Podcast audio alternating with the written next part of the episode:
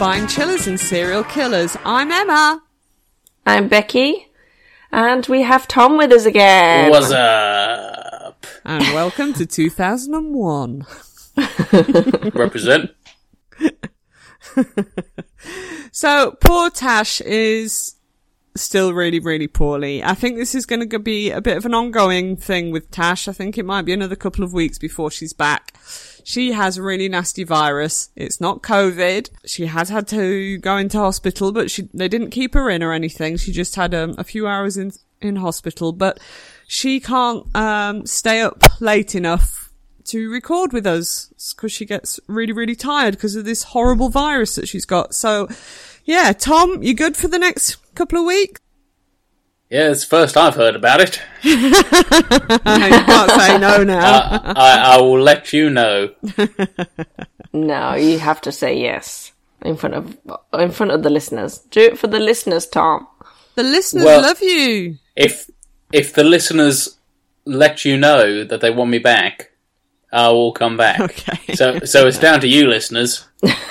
And Send, send out some love, Send some on the social medias. To Australian Tom. oh, I like the way you did that. We can actually plug our social medias. Oh yeah, It was, segue. it was a good good segue, wasn't it? It was a Yeah, very good brilliant segue. segue. You're getting really good at this, professional Tom. Yeah. So our Facebook is easy. It's just spine chillers and serial killers and you'll see our little logo and you can join us there. Um, our Twitter is SCSK underscore pod. And I'm pretty sure our TikTok is the same, but let me just double check. So the TikTok is SCSK underscore podcast. So I got fancy and used the whole word podcast. Yeah, and then the Instagram is the same as the Twitter. It's scsk underscore podcast. And then also, if you have any ghost stories or hometown murder stories, you can always send us an email. And the email is chillers.killers.pod at gmail.com. Uh, we'd love to hear from you. Absolutely. And now we need to hear from you to get Tom back. Otherwise, next week's just me and Bex. Yeah. Yeah. Tom Which needs there some is- love. there is nothing we're, wrong with we're that. not we're not needy like Tom. We we know you're there, whereas Tom needs needs this. He needs validation from you. Give it to him, please. I, I I need to feel the love. Anyway, uh, shall we get to it? Yeah. let's do it. Let's do it. Becky, you're starting. I was gonna say, as usual, I can't remember who's starting. No, it was definitely you because my story went on and on and on and on and on last week. It's your turn. Okay. Right, um my story this week is a serial killer. So No. What? Yes. I am shocked to my very core. Someone who kills people, but not just the once. Multiple more times. Does he fill holes? Oh, the famous joke that was cut out on the last one. and then we keep referencing it and no one knows what we're talking about. My bad, my bad. It's because it was your joke and you weren't confident enough to know it was funny and it It's, obviously it just it, it just didn't get the laughs. It just didn't get the laughs, and I was thought, no, you're gone. But then, of course, everybody kept referencing it. So for the entire podcast last week, you're probably wondering why Tom kept calling Pedro Phil Hole, and you'll never know. Yeah. It's that is because, did I spell it wrong at one point and we laughed about it? Or no, was I it- just thought I just thought it. It sounded like Phil Hole, and of Yeah, course Phil it Hole did. is funny because we're all Yeah. perverts. But anyway, moving Yeah. swiftly on. Yes, yes, you both are. You, you, you, smutty muck smutterson, can be quiet. Smutty McSmutterson. That's a good one. Right, well, this story starts bad and gets worse. So, Great. I mean, that's what. That's how we like it. yeah, um, i- in a lot of the uh, serial killers that we look at, there's the unfortunate beginnings, and this is, again, just running with the same uh, pattern, really. It doesn't change too much. This is about Arthur John Shawcross. Oh, fab! I haven't heard of this one either. I love that. I love the fact that you do the ones that I've never heard before. I try, uh, I try and, well, I think this one is quite well known, but I do try and do the lesser known. Have you got a list of ones you have heard of him? Yeah. And it, and it just like sort of creams your jeans when you find a new serial killer. Creams my jeans.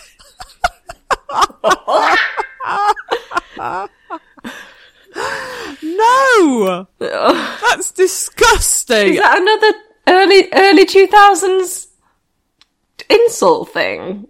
Was that early 2000s? Cream your jeans? I'd never heard that before. No, that's that's new. disgusting, and I, you should be Have ashamed not? of yourself. That is gross. It means you're really yes, I excited. understand what it means. Yeah, but you just sound you sounded really excited when it's like, oh, I haven't heard of No, this one before. well, it's good. It's uh, I just like the fact that Becky talks about the serial killers that nobody else does. That's all. Right, shall I start my story? Shawcross was born on June 6, 1945, in Kittery, Maine, America. Um, but his family moved to Watertown, New York when he was young. He was allegedly a frequent bedwetter Ah. and had an overbearing mother. Sign number one. Yeah. Yeah. Sign number two. Had an overbearing mother who allegedly sexually abused him throughout his childhood. Fuck's sake. Side number two. Yeah. Despite intelligence tests that determined him that he had an IQ of 86, which is Pretty, pretty, pretty low. low, low, below average. He got A's and B's at school. Oh, okay. When he was nine years old, his auntie sexually abused him. His auntie.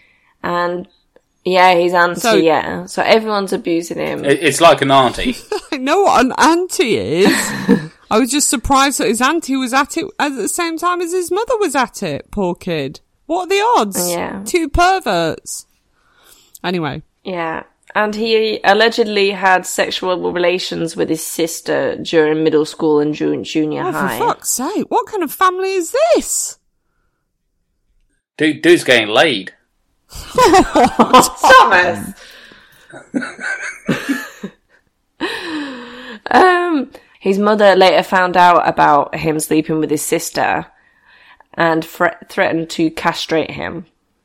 Threatened to what? Castrate him, cut off his But Balls. wasn't she fiddling with him as well?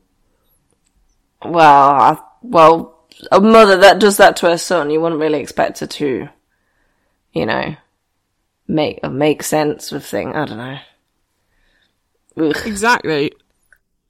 These are my balls. They're no one else's balls. So I'm going to take them off you. Ugh.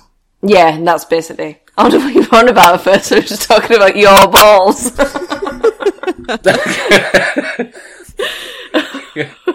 But Tom was just looking down, going, "These are my balls, mine. I love them." uh, in school, he had a reputation of being a bully, and he dropped out of high school during his freshman year. I'm freshman not year. surprised he was a bully. He, tr- trying to take out some of that fucking anger on someone. Yeah, how old are they in freshman year? Is that when they're about eighteen? Uh, 14, 14. Oh, wow. Th- 13, 14. Oh, so this was all happening before he was even 14. Ooh. He went on to marry a woman and had a son with her, but later divorced and gave up, gave up his custody rights to his son. When he was 21 years old, he was drafted in the US Army, and uh, he, when he was drafted in, he scored above average in intelligence tests.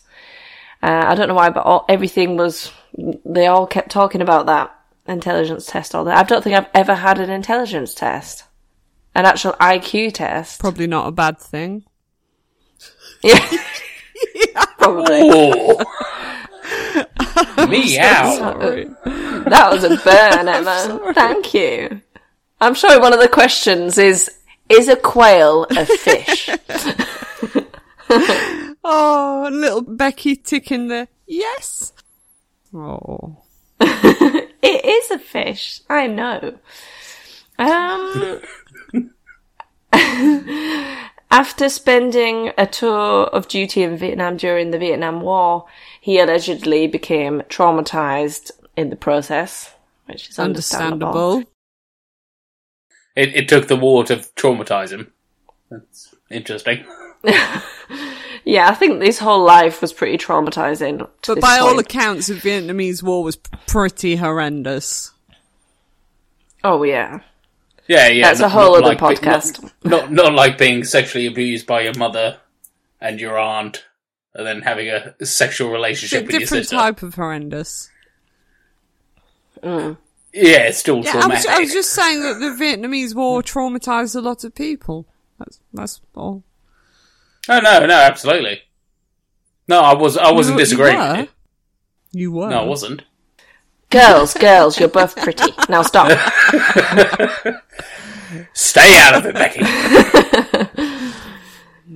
After his tour ended, he married another woman, so he keeps getting married to a Is lot he of fit people. or uh, something? named Linda. No, he's not. Uh, in his younger years, like like a normal average man. Now I had a look earlier, but a lot of the interviews, he was an older man with a super, a mega eye twitch. say. like he was. I thought you were gonna say super mega big cock for some reason. what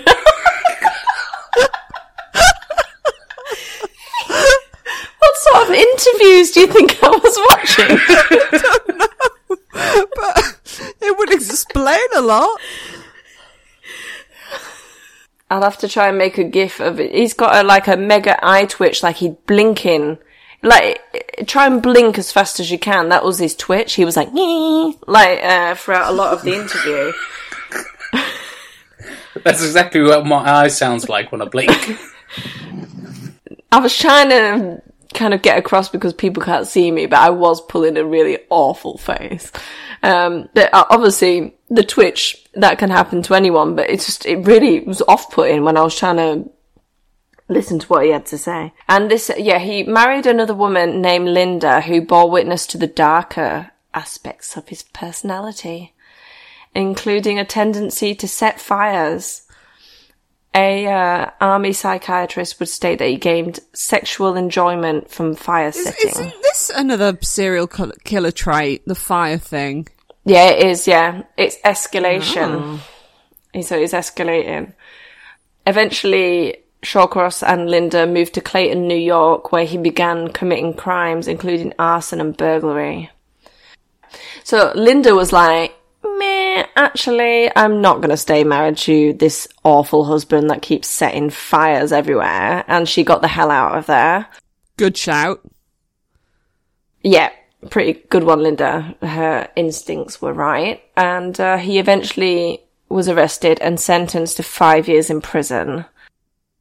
He was released in October 1971 after serving just 22 months of his sentence after he saved the life of a prison guard.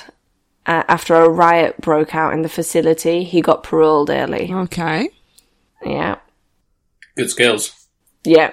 Yeah, well, I, I think it's just all part of. I think he was a, a manipulator. I think that's why he got married to so many people. I just think he had the had the chat. Gift of the gab. Yeah. Once out of prison, he married for a third time, and I couldn't find the name of this woman, and It's that damn massive cock. probably did. Probably. so you have to keep that in now, because if not, this won't make sense. I, I bet that fills a hole.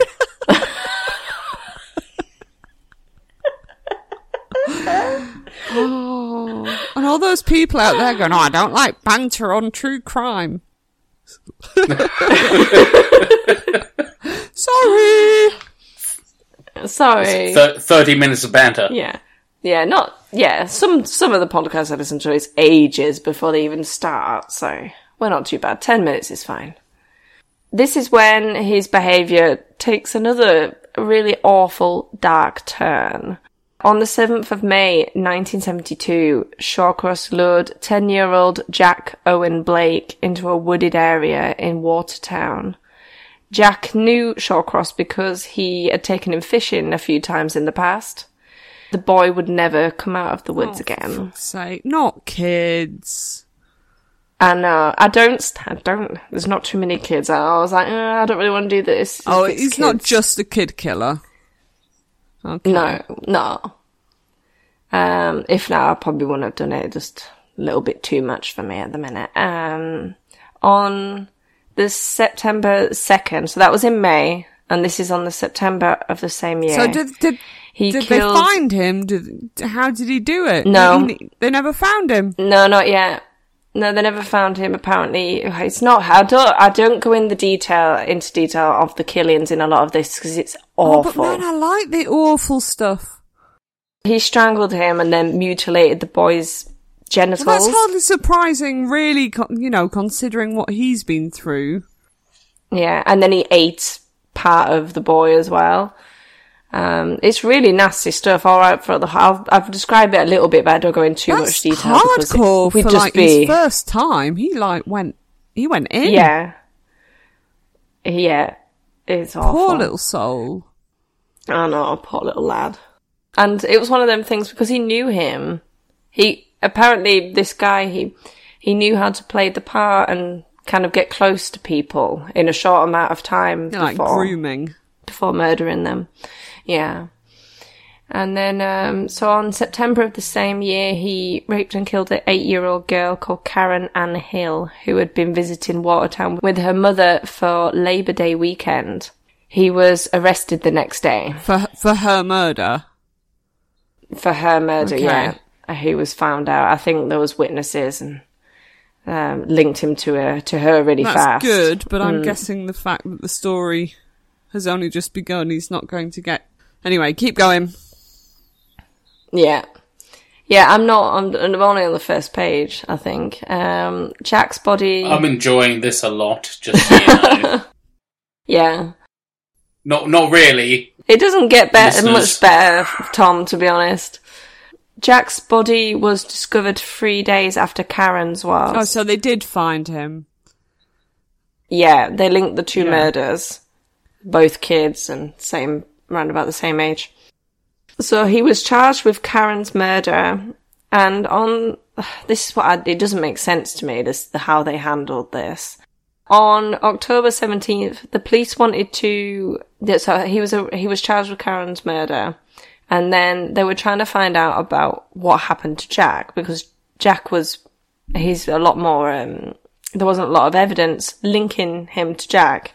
So the police wanted to find out what had happened to him and offered a plea bargain for a lesser sentence on the Karen on Karen's murder because they needed to find out how you link him to both murders and then find out how Jack died as like closure for the family as Yeah. well. I mean, to be honest, by the sounds of it, it's probably best they don't know. Yeah. I don't think he went in too much detail, into too much detail at the time.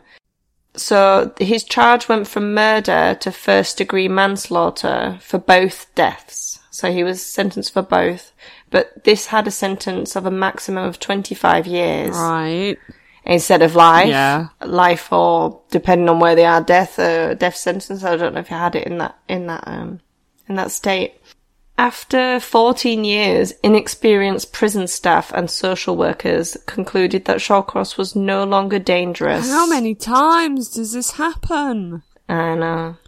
Disregarding the warnings from psych- psychiatrists who had assessed Shawcross as a schizoid psychopath, he was released on parole in April 1987. So, yeah, 14 years. So he was still pretty young, actually. He was only in his, what, 40s at this point? 42?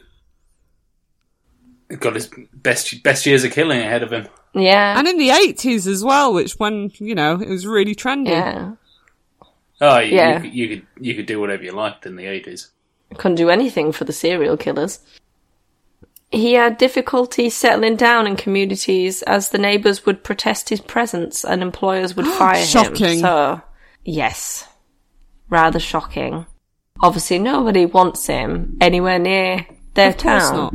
So he first he first moved into Binghamton, New York, and then relocated to Delhi, New York, with his girlfriend Rose Marie Walley. Uh, he's all got, he's got girlfriends all of the time. Huge Bio. cock. Yeah. Yeah. He's just got, he's just waving that junk around. I'm gonna I'm gonna send you a picture of him, Emma, and you're gonna start with the huge cock references. Yeah. When uh, Delhi residents became aware of Shawcross's presence in their town, the couple moved to nearby Fleischmanns, New York, only to be met with hostility there as well. You're a child killer. Literally nobody wants you. Literally No, nobody is going all. to think that's should okay. not have a girlfriend. What the fuck is she doing? She knows about it. She must have been one of them idiot women that go to the prisons and like, oh, I can change him. Yeah, she needs her head checking and all. Pair of them. Where's this photo then? You, you're not getting a cock shot during the middle of the She's podcast. sending me then. his face, you pervert. Stop talking about cocks. Do you want me to? Do you want me to I'm send the you his pervert. face? Hold on. Oh, I do know. I do know this guy because I do remember that neck. Yeah, it's a neck that you don't forget. yes, no, I do remember him from. Uh, yeah, not not a nice piece of work. No, not at all. Anyway, back to the story. In June 1987, Shawcross and his new girlfriend, Rosie Marie Walley, were relocated to Rochester, New York. There were no protests because Shaw- Shawcross's parole officer failed to report their presence to the local police that a child rapist and murderer had just moved into town. And I kind of think he did that on purpose. That, Oh, I accidentally forgot because he just couldn't be asked to move them around again. Oh, cool. Yeah, well, maybe not. That's uh, that's, That's just, just you assume, assuming. I'm I mean, you assuming. do hear the stories of certainly people on like the sex offender registry not being, well, Yeah, the, the, the reported. neighbourhood not being told about it. So Yeah. they were fine. They were Yeah. settled. All all is good in the hood. Nobody knows who they are. Yeah, All is good in the hood, is it? Well, it is for them. Yeah. W- w- Yeah. Welcome to the early 2000s. Look, you started. I don't think it'd be that good because if not, I would have ended my story about now. So I think it's going to get worse again. Good in the hood for them. Good in the hood for them. Yeah, absolutely. Life for Shawcross and Rose became routine. They got married. He worked various low skilled jobs. He, it didn't take long for him to become bored with his new life. In March 1988, so like not even a year later, Shawcross began cheating on his wife with a new girlfriend. What the fuck, girls? What the fuck? You know the answer, Huge Emma. dick. Yeah. He also. well done. he, yeah, so he started began, beginning to cheat on his wife with a new girlfriend, and he was also spending a lot of time with the local sex workers. Unfortunately, over the next two years, many of the sex workers that he got to know would end up This dead. guy's disgusting. Ah, Yeah. that's, that's unfortunate for him because he'd obviously made friends with them. Um, yeah, I think he does first. He, I think he sees them. What well, I think the pattern is, he sees them a few times, and they get used to him just as a normal, a normal customer. and then, uh, and then and then someone someone else murders them, and he doesn't have friends anymore. yeah, and that's what happened. He's just making my skin crawl. He's. Uh, yeah. I, I, I did have a picture of him younger as well when this was happening. After I think that was more from the first murders. Dorothy Blackburn was a 27 year old cocaine addict and sex worker who often worked on Lyell Avenue. It's a section in Rochester that was known for prostitution. On March 18th, 1988, Blackburn was reported missing by her sister. Six days later, her body was pulled from the Genesee River Gorge. A, an autopsy revealed that she had suffered severe wounds from a blunt object. There were also human bite marks found all over her body and especially around her genitals. Aww. Uh, the cause of death was strangulation. So a lot with a lot of these, he just bit people all the time. That was part of his like mo.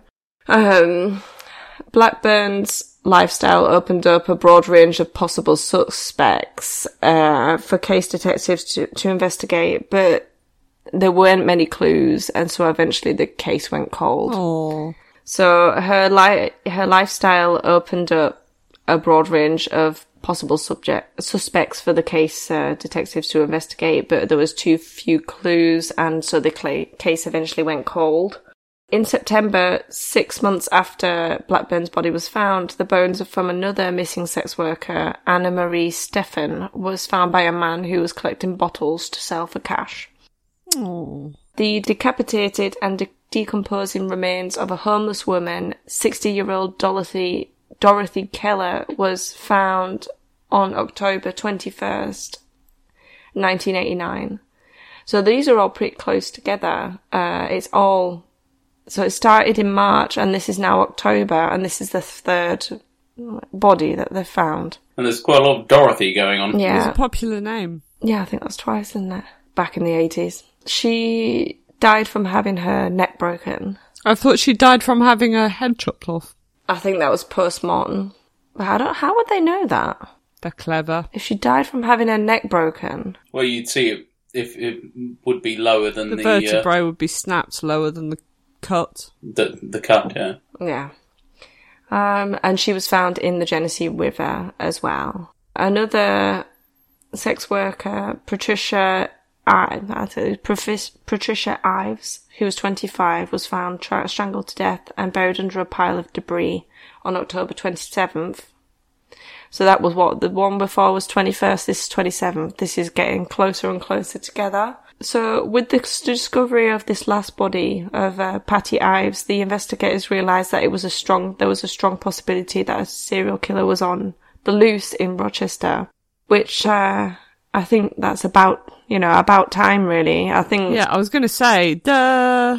yeah, if they, I think it's because they were sex sex workers, uh, and they either didn't really bother looking into it because it was just risky lifestyle and everything. But Yeah, but weren't I they? think that was a lot of the attitudes. At that point in time, no one cares if a hooker dies. Yeah, uh, that that's what it was. Uh, that's what they said on a lot of the interviews and things like crime, um, the crime documentaries that I You can't I say hooker anymore. They're They're just- sex worker. yeah, it's sex worker. and uh, nearly all yeah, of the. but but that but then it was a hooker. So I might accidentally, a lot of the articles said prostitute instead of sex worker, so I might accidentally say prostitute by accident. I tried to change everything to You sex haven't, worker, Soph. but I might accidentally say it and I don't mean to. Some of the articles were, well, pretty old. Um, and I was doing a bit yeah, pretending to pretending to be a nineteen an early nineties cop. yeah. We know that that's not how you speak, Tom. No, I've got I've got respect for all sex workers. yeah, absolutely. I've got a question. Sorry.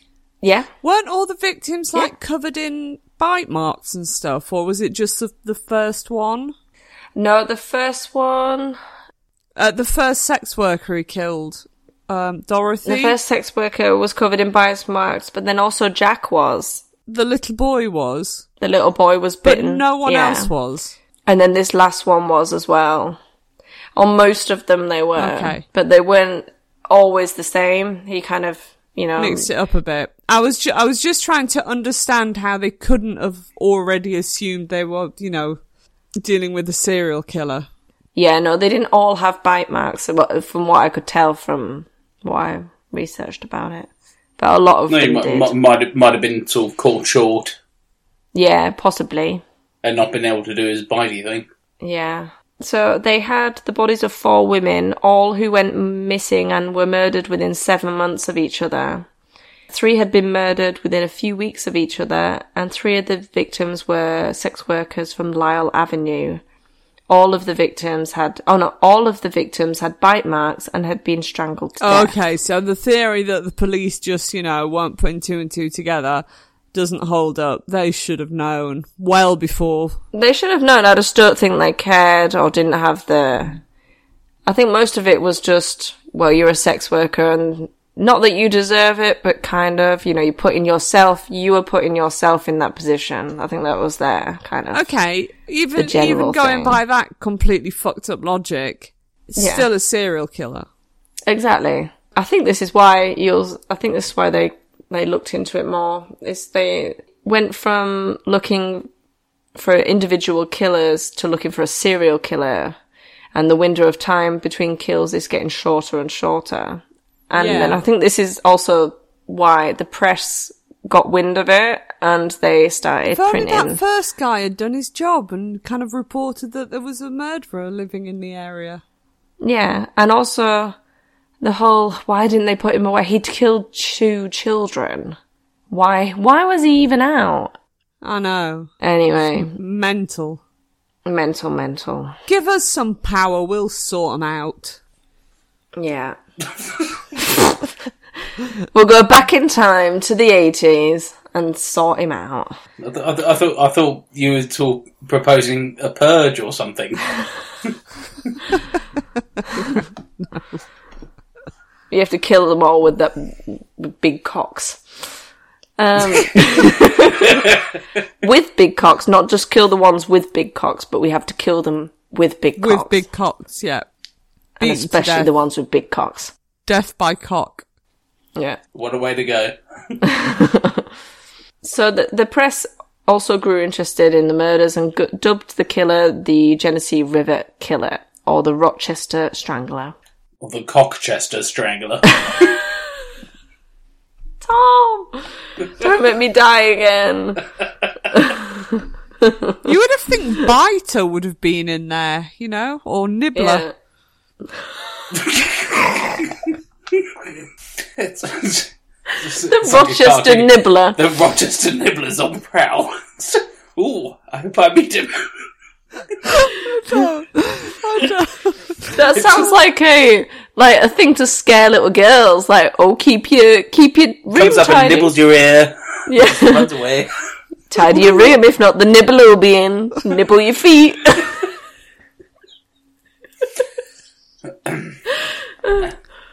And then he'll cut your head off. oh, all right, Tom. all right, scare the kids to death. He's, Um, he's still a murderer. He's still a murderer, you know. No, no, Yeah, but he it is it is weird that they d- they didn't go with the the whole The nibbler.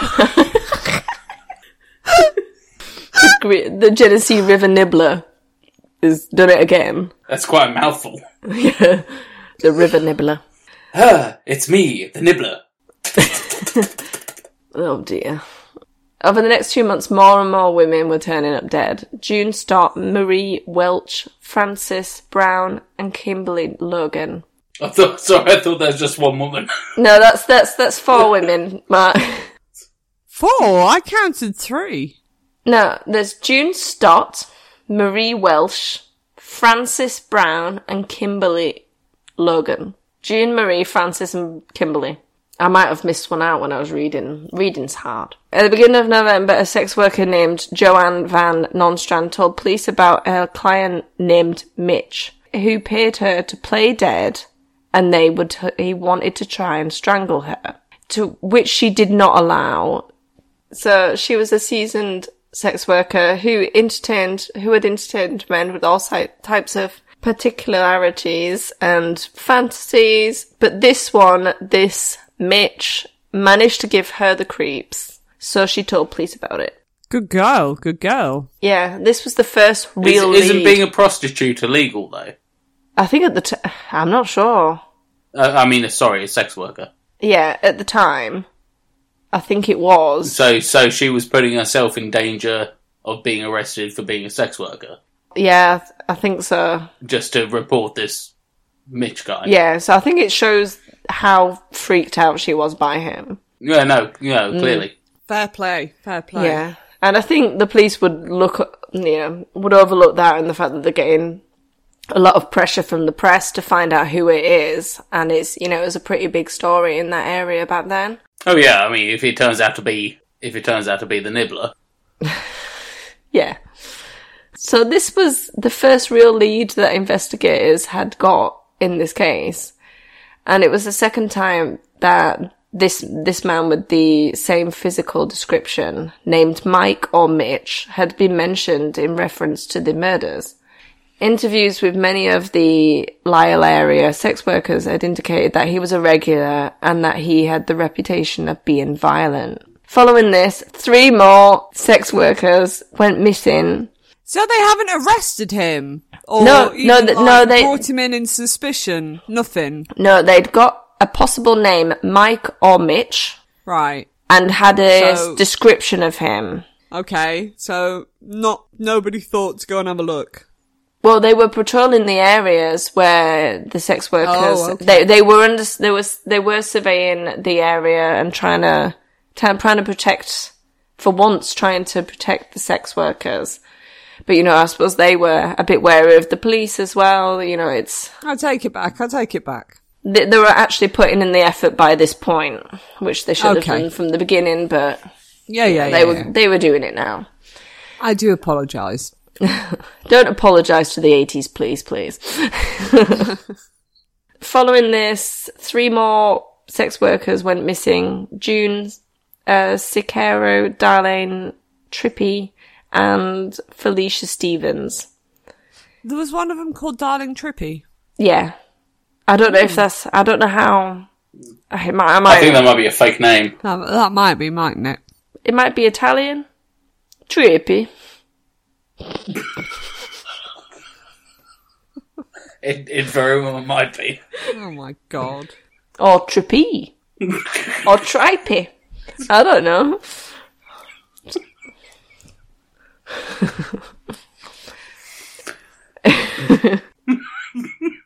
In an effort to find the missing women, police organised an air search of the area of the Genesee River, where most of the bodies had been turning up. Road patrols were also sent out, and on New Year's Eve, they found a pair of black jeans belonging to Felicia Stevens. Her boots were found in another location after patrol was had expanded the search.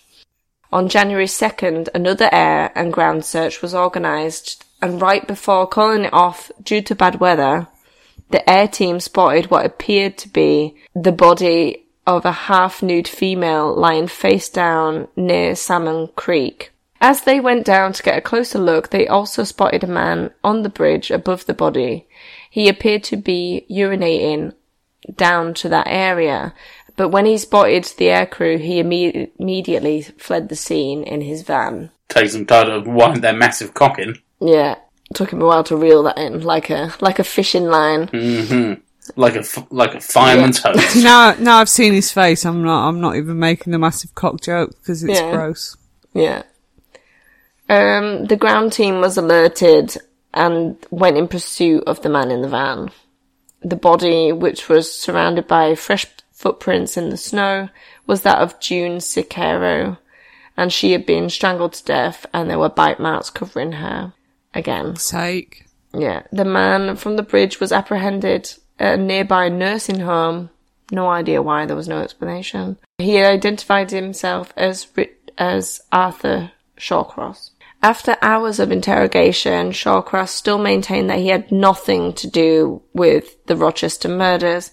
He did, however, offer up many, many details about his childhood, his past murders, and his experiences in Vietnam. So All right. So what do you think? Like trying to play the sympathy card? I don't that know. and he also knew that he'd already been in prison for those murders of the kids. So he was Yeah. just throwing out all of the disgusting details, which I won't go into, but he mentioned slightly, uh, briefly touched on earlier, what he did to the kids. He went into, he said that he killed 30, 39 people in Vietnam, like, to do with the war, which was disproven. So he was just bigging himself up. He enjoyed it. He enjoyed shocking the, the investigators. yeah. He said that he killed two Vietnamese women and ate them. He oh my just God. really, really went into shocking detail about everything. And and was denying that he had any involvement in Yeah, those he was murders. denying that, but really going into details about other about the His other plan murders. seems a bit dubious to me. Yeah, he could have like remained he could have remained silent yet he seemed to want to shock the investigators knowing that he couldn't they couldn't do anything to him about it i still don't think it was a very good idea because it just shows what type of person he is and uh, yeah so he didn't admit anything and also they thought that the mo didn't match up why would he go from kids to sex workers you know it just didn't match to them Oh, please tell me they're not going to let him go. but they let him go Oh, for fuck's sake. I just told you not to tell me that. I'm sorry, but facts. They did, however, I think because they couldn't find anyone else, bring him in, and then also he did match the descriptions of what what they had and the age. He was brought in for questioning a second time, and after several hours of interrogation, he still denied having anything to do with the murdered women. It was not until the detectives thre- threatened to bring his wife and girlfriend Clara in together for questioning that he actually started to waver and tell them things. So I don't know whether he didn't want his want his wife and mistress to meet or whether he just didn't want them to be put into the murders in any way and get in trouble for it. Right. It, You'd ra- rather go to jail for murder than have your wife and mistress meet. Yeah, I think that's yeah, that's what kind of what I got the gist of. In his first admission, he Damn, Nibbler. yeah, damn the nibbler. Eventually admitted to the murders of 16 women that were missing or murdered, but he denied having anything to do with five others. Then he confessed to murdering the others. He kept going like, no, and he kept holding things back and then giving it to them. It's almost like he wanted to save bits to shock people later with.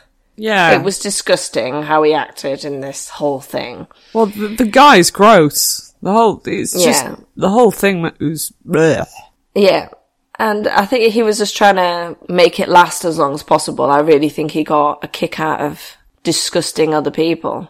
With each victim he um, confessed to the killing of, he included what the victim had done to deserve what they got in his eyes. One victim tried to steal his wallet, another wouldn't be quiet, another made fun of him, and then another lady nearly bit off his penis, apparently. That's ironic for the Nibbler. Yeah. I wish he had done. I really wish she had done too. So the trial. Yeah, it wouldn't stop him. It, it- that would probably make it worse. He'd probably kill more people. well, he'd be he'd be bleeding to death though. That's a pretty big one. Get And it would hurt a lot. Bitten off. I'm pretty sure it would Oh yeah, of course it would. So now we get to the trial. He pleaded not guilty by reason of insanity. In the end, it came down. Classic. Yeah. And uh, he tried to bring up his, his lawyer, mentioned about his past and, and everything in the Vietnam War, saying that it made him go a little bit crazy and that he had two personalities. But in the end, it came it came down to what the jury believed, and they weren't fooled for a moment. After deliberating for just half an hour, Oh shit. they found him sane and guilty. He was sentenced Good. to 250 years in prison and Fuck received an additional life sentence after pleading guilty to the murder of Elizabeth Gibson in Wayne County. So that was another body they managed to link him to. Good. And then he I mean, died- not good about the body, but good. Yeah. He- Then he served. Then he served five months. No, he didn't. Um, so that was in the at the beginning of the nineties, and then um, on November tenth, two thousand and eight, he died of cardiac arrest after being transferred from the Sullivan Correction Facility to a New York hospital, and he was sixty three years old. Good. Time. What a shame. I hope he rocks. What a piece of shit. What a piece of shit. Oh, and the the thing that linked it. Do you remember the um the classified ads killer Yeah. from a few episodes ago? Bobby Joe. Was it Bobby Joe Long? Yeah, uh, yeah, that was it. That man was found to have an extra Y chromosome, which is why he was feminine in appearance. That man, Yes, they I remember. saying that he was feminine in appearance. Well, this Yeah. guy had the same thing. Oh, okay. which some people believe that is part of it gives them a need to, to kill, but it's absolutely not proven at all. But it's just All weird right. that in the amount of murders that I've covered, that's two already that have that. But Yeah. obviously it doesn't mean, it does, absolutely does not mean that anyone who has this extra chromosome is going to be a murderer in any way. But it's just uh, interesting. No, but it's still interesting. And that's my story. Well, thanks for that. Wow. Okay, right. I'm going then. So this week I'm going to talk about alien abduction because I thought after last week I don't want any more ghosts or demons just yet. I've already got them in my brain at the minute, so we're going to go for something else that I find completely terrifying, which is alien abduction. Yeah. Now, I don't know if you guys know, in last September, so last September 2021, the Pentagon actually released videos of unexplained flying phenomenon. Do. Phenomenal. Saying that they didn't have any reason to believe that these crafts were anything to do with China or Russia. Have you guys seen these videos? No. I think it's because they do freak me out quite a lot. Cause I, I, it's all the unknown, isn't it? Well, the fact that the Pentagon have released these and some guy that I saw on YouTube, I think some military guy, I don't know. I don't know all the ranks or anything, but he said that they weren't even the more, you know, the most compelling videos that had been released. So that's scary. Oh. So there's worse. So that, yeah, well, there's not worse, but more convincing because on these videos you can like see triangular things moving around or circular things moving around, but it's all very blurry and, you know, but apparently there are more compelling videos that haven't been released to the public. So the Pentagon, in fact, have admitted to more than 140 unexplained sightings since 2003. 11 of which were very ne- near misses with some of their own planes. Now, personally, I've always believed that there's no way in hell we're the only ones out there. But I maybe thought that we were either too insignificant or too far away to really ever make contact. Do you know what I mean? Yeah. like these superior beings might look down on us and just think, "Oh God, look at them scumbags! They don't know what they're doing. There's no point going there." Or you know, they're just you know in a different Galaxy. galaxy. So the fact that the Pentagon has now released these videos makes me wonder: Are they getting us prepared for something? Well, they've they've they've already got the Men in Black, so should be fine. Here come the men in black. Ah, now you see, the actual Men in Black, Tom, we're not even sure are part of the government. That's a completely different episode, but we're a bit unsure about what the Men in Black actually are. dun, dun, dun. I know. I definitely think that in our lifetimes we will get some answers regarding extraterrestrial life, whether it be by visitation or an advancement in space travel on our part. One way or another, at some point, shit's gonna get real. That's just my personal view. There is this new telescope that's gone gone out that's to start taking photos in the next couple of weeks, I think. Yes, yes, I saw that. Uh, in fact, I, I was amazed it didn't get more news coverage. Um, but yeah, well, I mean, really you, cool. you you know, Bo- Boris is having a hard time at the moment, so uh, that's why it's not on. Boris had a party, didn't he? Yeah, that's why it's not on the news. Let's just hope that they're friendly. Anyway, all this got me thinking that this week I should talk about some of the most famous and credible accounts of alien abduction. Because why the fuck not, eh? Yeah, Yeah. it's not it's not ghost. Yeah. It's not ghosts and it's not demons. But this is actually, I find a little bit scarier, to be honest, because, you know, no, I don't know. It could happen to anyone. Anyway, that's by the by. So I'm going to talk about the story of Betty and Barney Hill. A uh, little side note. Weren't they the name of the Flintstones? Uh, Yes. Yes. Betty and Barney. Bet- they were the ma- they they were Betty, married. Betty and Bu- uh, the Rubbles. yeah. The Rubbles. I thought they were the Rubbles. Anyway, these are the Hills. So Betty and Barney weren't your average couple in 1961 as they were inter- they were an interracial couple. Barney was black and Betty was white. This was still pretty rare in America, but they, where they lived, Portsmouth, New Hampshire, they were accepted, happy and well liked by the community. Barney was a postal worker and Betty was a social worker. Betty and Barney decided one day to go for a spontaneous holiday to Niagara Falls but their trip was cut short because they heard that there was a huge hurricane coming. So they thought, like, you know, let's try and get home before the hurricane hits. So it was on their trip back that things got a little bit weird, to say the least. Yeah. So September 19th, 1961, as they were driving home, Betty sees a bright light in the sky. Now at first she just assumed that this was a shooting star, until the light began to move upward. Betty asked Barney to stop the car so sh- she could get a better look. Also, it was a good opportunity to give their dog a pee break. So Barney pulls over at the next picnic area. Betty grabbed her binoculars and looked up at the object that she could see flying past the moon. It looked to have bright colours that were flashing. As her sister a few years previously had told her that she had seen a UFO, Betty began to wonder if that is what she was witnessing. Barney looked through the binoculars and said, It's just a plane. To which Betty said, If you think that's a plane, then you're an idiot. And he wasn't an idiot, just to be clear. Barney was a very clever chap. I can't remember his IQ, but it was ridiculously high. He was very clever. But his wife said he was an idiot.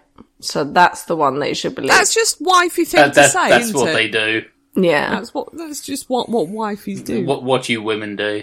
Oh, Thomas. He, however, changed his mind when the craft began making a rapid descent in their direction. He then realised that this was in fact not a plane at all. So she was right. Stupid Barney, and he's a high IQ. And and he is an idiot. yeah. See? So they both rushed back to the car and started speeding away from the UFO, but it followed them. The couple watched it as it moved erratically in the sky, and at one point it got close enough that they could see its size. Did they get the dog back? Yeah, of course they got the dog back. I was also the dog worried about the dog. The dog is fine, it's in the car. I Well, you, think. you, you didn't say that. I hope they rolled the window You, you, down. s- you said it went out for a pee. You didn't say if he got back in the car with them.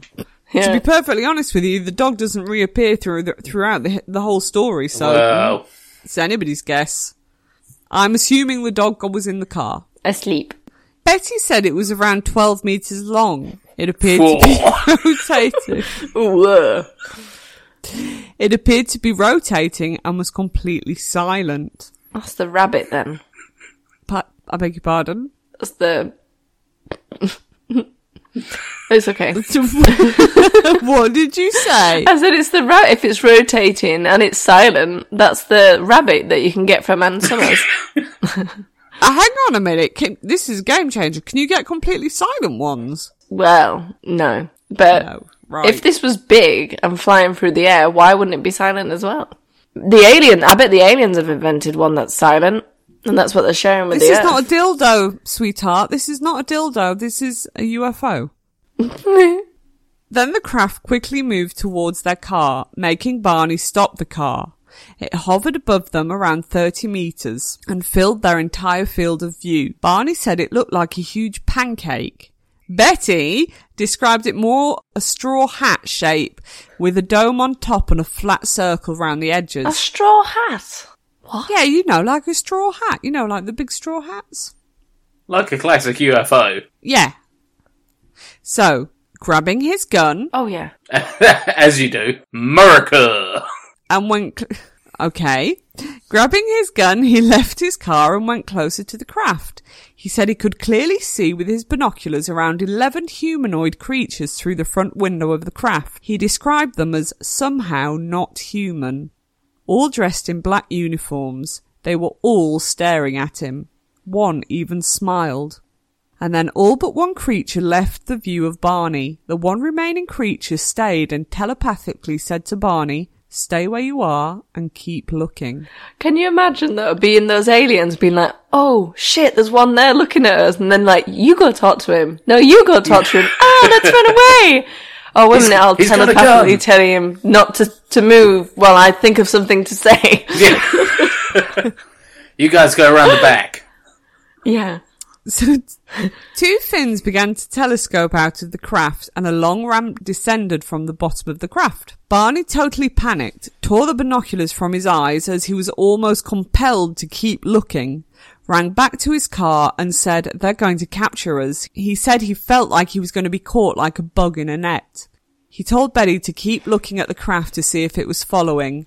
Then they both heard a series of beeps and vibrations that could be felt on the boot of their car, and a tingling sensation ran through their bodies, and eventually the hills felt like they passed out. A second series of beeps brought them back to full consciousness, but they realized that they had travelled 56 kilometres south, but had only vague recollections of that section of the road. They do remember a roadblock and having to make a sudden turn and seeing a fiery orb in the road. A trip that was supposed to take five hours had taken them seven, and they had no real explanation. They both drew what they could remember of the craft and both had very strange impulses. What what what strays impulses? Betty was adamant that the luggage from the car must remain near the door, apparently fearing radiation, and Barney had All right. an unexplained Please, please, please tell us what Barney had. I just know anyway. Barney had an unexplained need to inspect his genitals. where where he found no- nothing unusual. Ju- Just the size of it.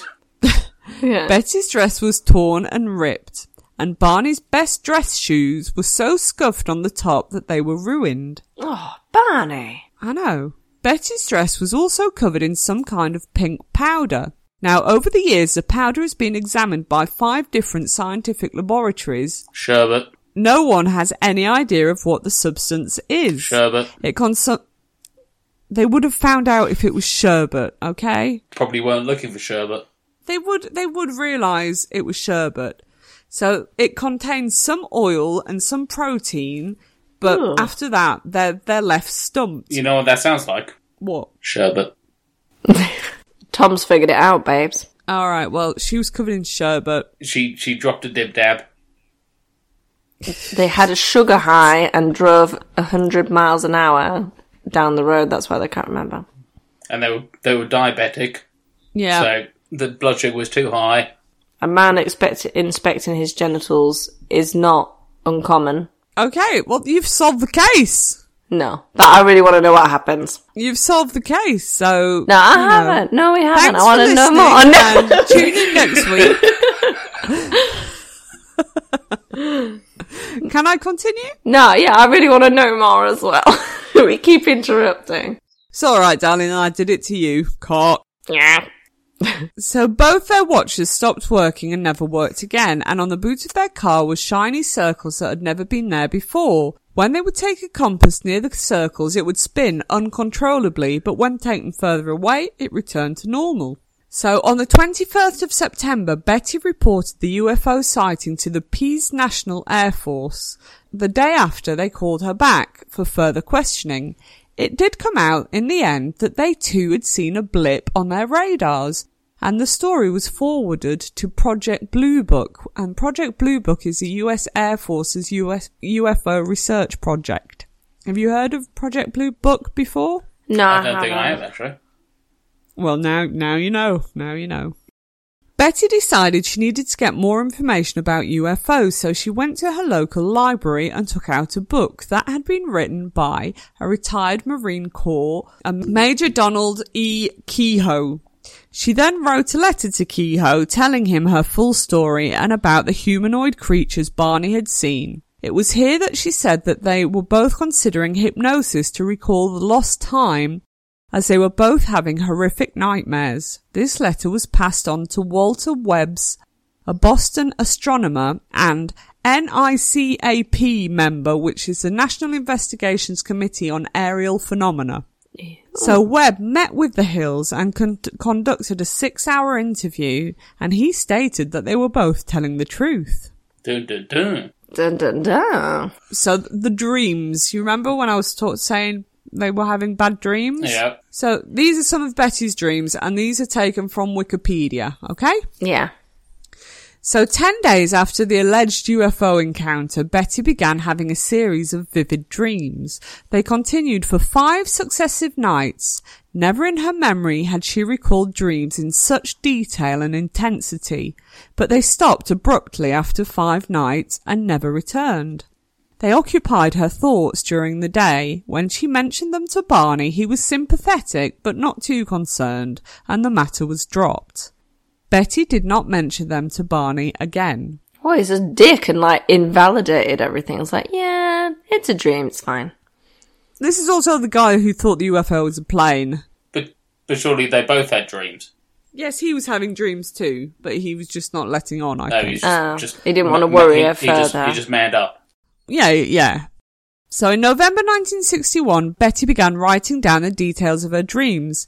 In one dream, she and Barney encountered a roadblock and men who surrounded their car. She lost consciousness but struggled to regain it. Then she realized that she was being forced by two small men to walk in a forest at night and of seeing Barney walking behind her. Though when she called to him, he seemed to be in a trance or sleepwalking. The men stood about five feet to five feet four inches tall and were wearing matching blue uniforms with caps similar to those worn by military cadets. They appeared nearly human with black hair, dark eyes, prominent noses and bluish lips. Their skin was a greyish colour. Ooh. That sounds like humans. In the dreams, Betty, Barney, and the men walked up the ramp into the disc shaped craft of metallic appearance. Once inside, Barney and Betty were separated. She protested and was told by a man she called the leader that if she and Barney were examined together, it would take much longer to conduct the exams. She and Barney were taken to separate rooms. Hmm. Betty then dreamt that a new man, similar to the others, entered to conduct her exam with the leader. Betty called this new man the examiner and said he had a pleasant, calm manner. Though the leader and the examiner spoke to her in English, the examiner's command of the language seemed imperfect and she had difficulty understanding him. The examiner told Betty that he would conduct a few tests to note the differences between humans and the craft's occupants. He seated her on a chair and a bright light was shone on her. The man cut off a lock of Betty's hair.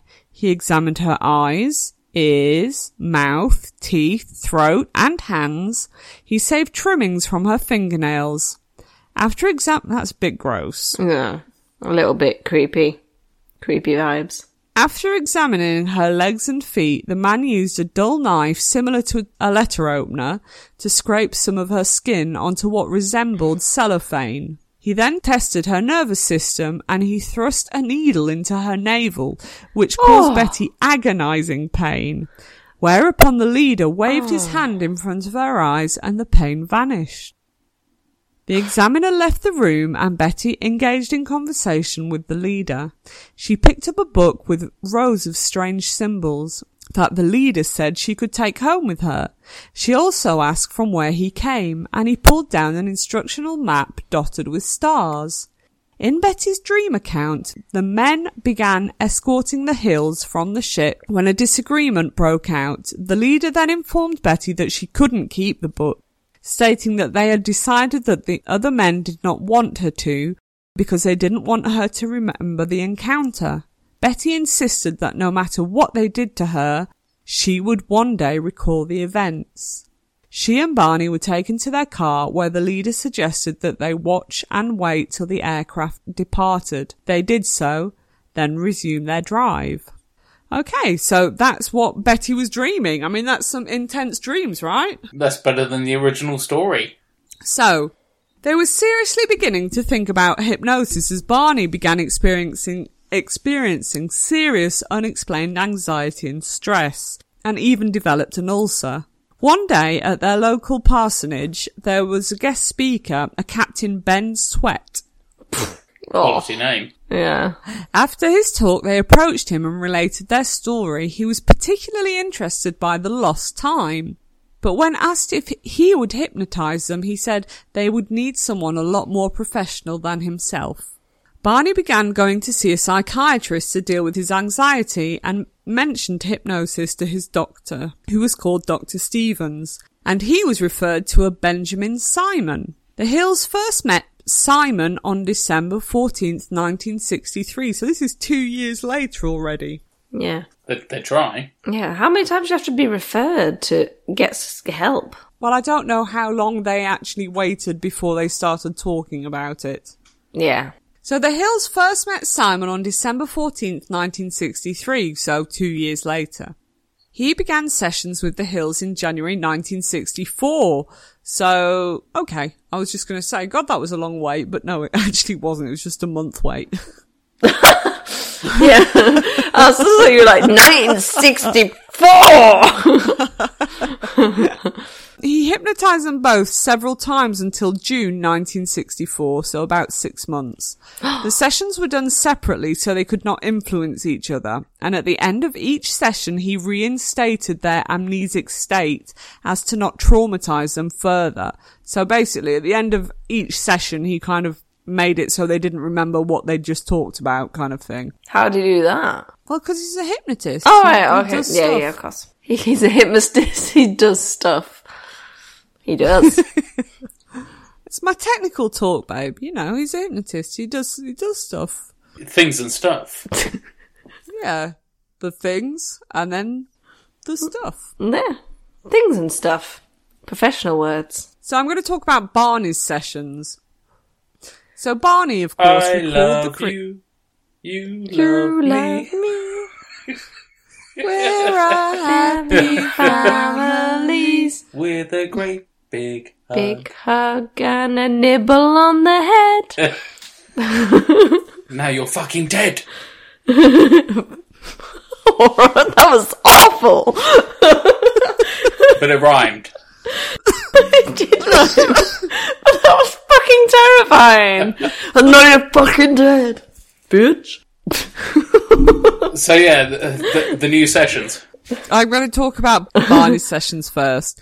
So Barney, of course, recalled the creatures. He was paralyzed with fear, so he kept his eyes closed for most of the abduction, but said he could feel their eyes pushing into his. He had driven into the woods.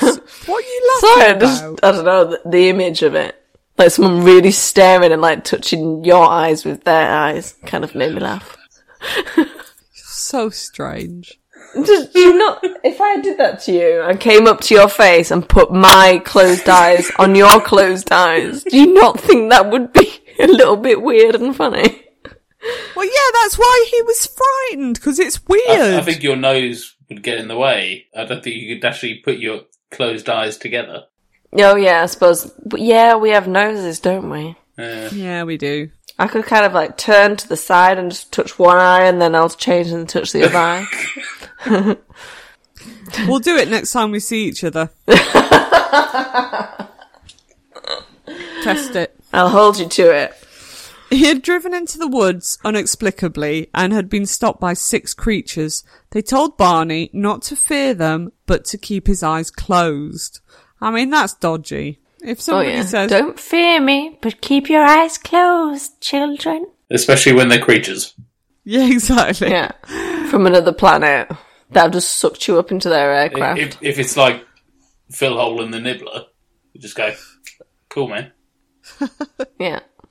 Keep my eyes closed. Fuck's sake. Does that not sound like an album, an album title, title, like you just said? What? It's Phil, Phil, Phil, Hole Phil and the Hole and the Nibbler. Nibbler. Keep your eyes closed. Yeah. Yeah. And other hits. Fuck. I could imagine finding that at like a car boot sale of some really weird man's trunk. He's like, I've been looking this forever. And the whole uh, and the whole soundtrack is just someone nibbling. Mmm, yummy.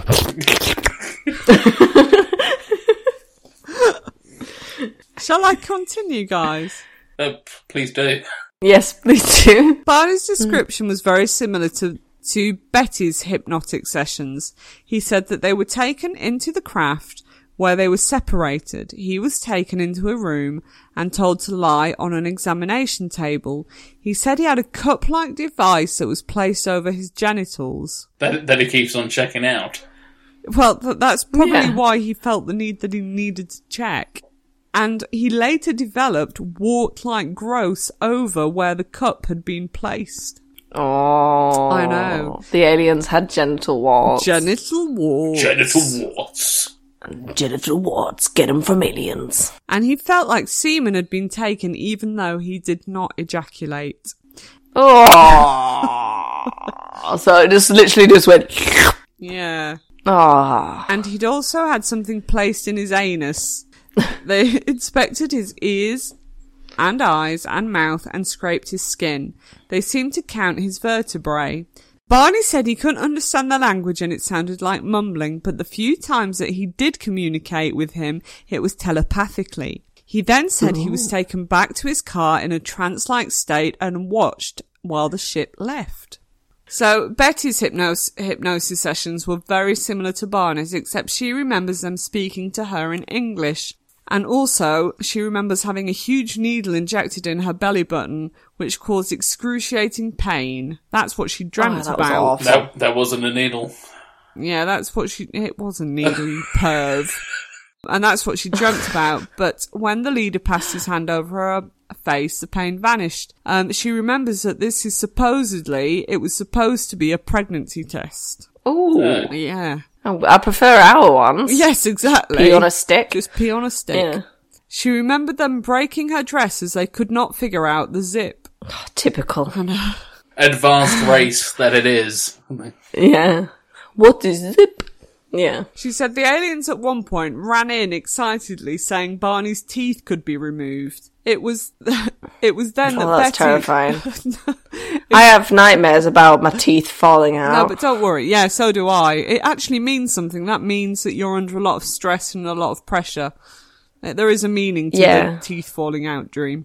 yeah, I know it's quite a common dream. Yeah, it's horrible though because you can actually feel it, and then you wake up and you're like, Yeah, I can feel it. I can feel my once. Yeah, I can feel them crumbling out. Oh, it's horrible. Yeah, it's not a nice dream. no. They ran in excitedly saying Barney's teeth could be removed and it was then that Betty had to explain what dentures were and that sometimes people need fake teeth. Uh, The aliens apparently found that astounding. Yeah. Well, I suppose it is if they don't have anything like that. Well, yeah. If they don't have teeth. Betty Yeah. recreated the star map she remembered in her dream and there has been some t- debate as to whether it's nonsense or it is in fact you know, factual, if it does indeed line up with existing stars or if it's just a load of random dots. Simon thought that Simon is a hypnotist. Simon thought that Barney's memories had been affected by the knowledge of Betty's dreams, so he was unconvinced about the alien abduction. Either way, the hypnosis works, and Barney and Betty return to their normal lives. Of course, there was media coverage, and they did, you know, interviews, and they were on the front page of the paper and whatnot. So there is a book, of course, that was written called The Interrupted Journey, and that was published in 1996. So if you want to read more about it, go right ahead. Apparently it's a good book. Two full hypnosis sessions are available on SoundCloud, and I'll link them to all our social medias. So if you want to listen to them, because they're creepy as hell, if you want to listen to them, go for it. So yeah, that is the story of the abduction of Betty and Barney Hill. That was good. Oh, that was good. Yeah. So yeah, what do you guys think about it all then? About aliens and shit? I love it. Love it. I do find. I think aliens make me feel uncomfortable because I, f- I find it more true than ghosts. Uh, I do think ghosts and aliens and everything because yeah, aliens. I do think they some sort of aliens exist, and then with ghosts, I just think with ghosts, it's been all all these years, and you can find references to ghosts back to thousands and thousands of years ago. So I just think there must be some truth in ghosts as well because why every single generation, why do, when we have them, we always have ghost stories to go along with it. Maybe the aliens are pretending to be ghosts. Yeah, maybe it's all connected. But it's like I, you know, do you remember the Valiant Thor that we said there might be a connection between like Bible stories and very early sightings of UFOs. You know, you don't know how long it's been going on. Yeah. Well, no, I mean, you, the pyramids were built by aliens, weren't they? I mean, I don't think so. D- Were they? Well, it depends who you talk to. Who knows? Who knows? There's lots of weird stuff out there, but yes, I'm definitely a believer, and I actually, I really do think that in our lifetimes we'll get, we'll, we'll know some stuff. Hopefully, a lot later in our lifetimes. And as for the ghost, Tom, you know, I would say it depends on the type of haunting that you get. Because I do believe in energy. Energy is a thing. We're all made out of it. So when we die, where, where does that energy go? You know? Oh no, and- I'm, I'm, I'm not. I'm not saying for a minute that I don't believe. I find. I, th- I, I think I find the odds of me experiencing an extraterrestrial event as opposed to a little ghostly event would be more in the in the UFO side of things. Yeah, well, I actually saw something once and it was really strange. And I remember I was driving home from work. I used to work in a restaurant and it was the night, it was the late shift. So I finished quite late and I was driving home. Um, we live in the countryside, so there's no like light pollution or anything like that. And there was this huge red ball in the sky. It was massive. And I thought, you know, is it a blood moon tonight? Is, you know, is the moon supposed to be red? But it was just so low. It was just above a field and I, I was like i've never seen a moon like that before. You know what what is that? And then as i drove a bit further along just wasn't there anymore. And um the next day i went into work and i was just talking to my bosses because i had really nice bosses and we had a we had a great chat about it.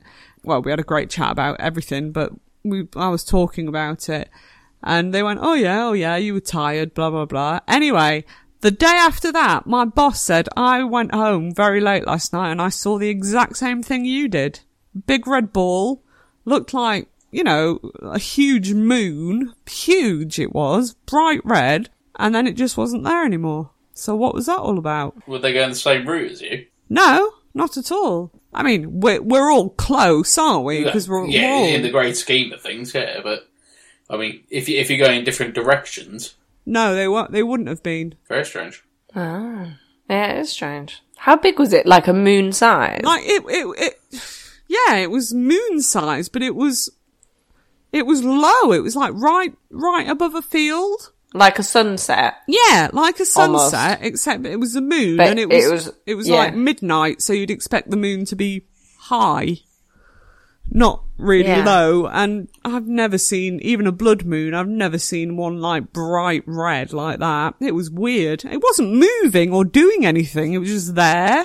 And then Yeah. as I drove along, it just wasn't. It was just really strange. And then another Very time, weird. when uh, when I ran the pub, we had a, a regular customer who's a lovely bloke, very down to earth bloke. And he just casually said, Oh yeah, I've seen a UFO before. Just saw it flying about the sky. Definitely not a plane. So yeah, but you know, people do see stuff. yeah. I haven't seen any alien-y stuff. Not yet. I don't think. Not yet. Oh, I shouldn't say it too loud. No. Don't come see me. Leave my anus alone. I tell you what, me and Ben saw. I'm a belly button. Have you guys seen the, oh what, the, is it Space Link? Space Link? No. No. You know uh, Elon Musk's satellites, what they're called. Have you ever seen those go by? Because that's really cool. Because you can just see them going like in a big line, No. Well, like, hi. We're which up in the looks very sky. strange. Sucking up all your data. Yeah. No, I haven't seen them. I'll have to have a look on, on Google. SpaceX, I think it's called SpaceX. Oh, SpaceX. Yes, yeah, yeah. Oh, I don't know what I'm talking about. It's all his satellites, and they're all they're Yeah. all lined It up. is- it and is- me and It is SpaceX. Yeah. me and Ben have seen them go over the house before, and that's quite interesting to look at. So yeah. Anyway, there we have it. I want to hear Tom's story to finish off. Oh yeah, Tom's story. Tom's got a story. I'm sorry, Tom. Go for it. Tom's story. Well, basically, what I thought I'd do, because we talked about last week, is that the Florida man thing. Yeah. And I just thought, instead of looking too hard, I'd just do a Florida man story from today's date. Yeah. So, Go on then. Is it Let's good? finish on a lighter note. yeah, it, it almost wasn't, because the first one I came across was Florida man is arrested for killing his father. Oh, well, it would have fit right in, wouldn't it? Yeah, but I, f- I found a better one. So basically, the um, headline is Florida man is facing charges as police say he stole an alligator and attempted to throw it on a roof.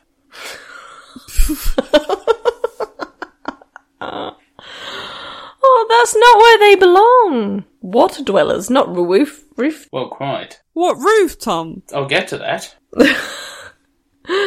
I thought that was the story. No, that is that is the the story. But it, it, it's not. It doesn't matter what the roof is. It wasn't. A, it wasn't a special roof he was trying to throw it on. Well, it matters to me. Was it his house? Was it somebody else's house? Was it? No, I, I think I, th- it, I think it was a bar, okay. which would make sense. Of course. Yeah. Don't serve me. Here.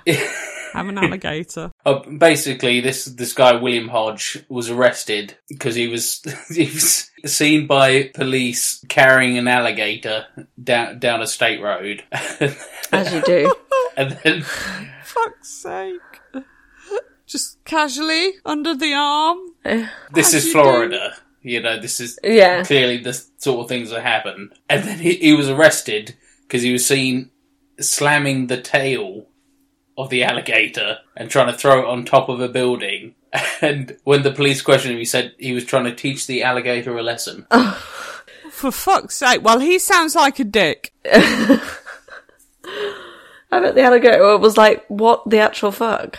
What is happening? This guy is called William Hodge, but his nickname's Bubba. Well, Bubba, you are a dick. Um, I don't like animal cruelty. Oh, Mama Bubba got an alligator again.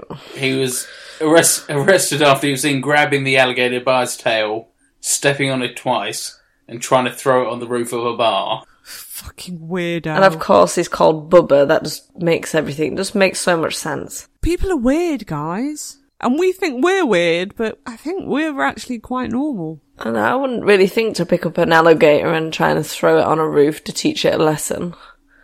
No, you wouldn't. I mean, if it tried to bite him, that's an alligator thing. They're known to do that. He did claim to steal it after a brief wrestling match.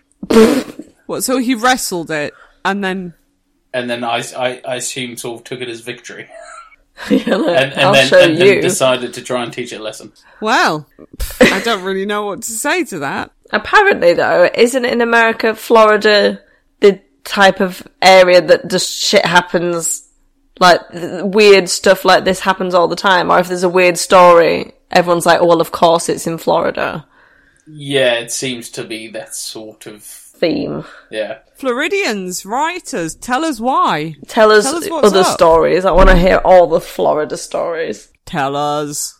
We must know. Right, shall we wrap it up, guys? Yes. So please rate, review, follow, subscribe, do all the social biz, whatever.